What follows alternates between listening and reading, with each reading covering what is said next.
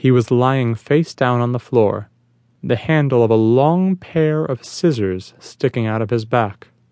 I quickly looked down the hall, but didn't see or hear anything. I knelt next to who I assumed was Jerry Pike and felt his neck. There was no pulse, which didn't surprise me, seeing as how far the scissors had been stuck into his back. And just when I thought my day couldn't possibly get any worse, I hurried back to my desk and dialed Dan Hollister. Dan, I said, what do you suppose the odds would be that I'm close by when two murders happened? Two? Better come over to my office.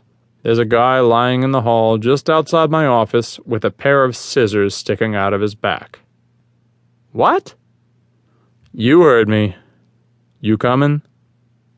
Don't touch a thing, Matt. I'm on my way. I stood out in the hall next to the body making sure it wouldn't be disturbed, though I didn't see how that could happen, being that I was just about the only person left in the building this time of night. While I waited for Dan, I didn't think it would do any harm to verify the victim's identity. I reached into his coat and retrieved his wallet and flipped it open. His license read Gerald Pike and said he was 37 years old and that he lived in Pasadena. He had twelve dollars in his wallet, and that made me wonder what kind of job he expected me to do for twelve dollars. The only other thing in his wallet was a business card that read Scrap Paper Inc. and the name Paul Starkey with a Hollywood phone number. I made a mental note of it and slipped it back into his wallet. I put the wallet back where I'd found it just as the elevator opened and Sergeant Dan Hollister stepped out with two uniforms following close behind.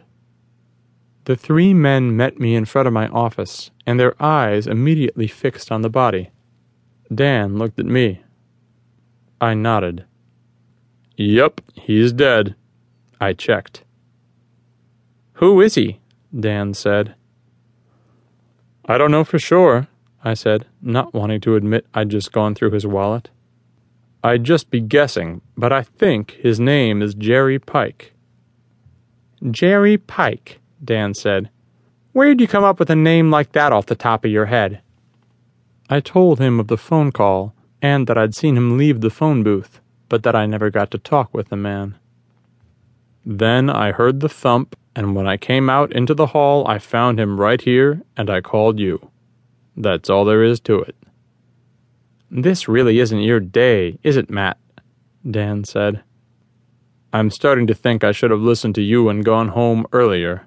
Pike might still be alive if I had. It could all be a coincidence, Dan said. But it would have to be one hell of a big coincidence, don't you think? And what if it isn't? I said. What do you mean? I don't know, I said. What if the two incidents are connected? I don't see how, but what if they are?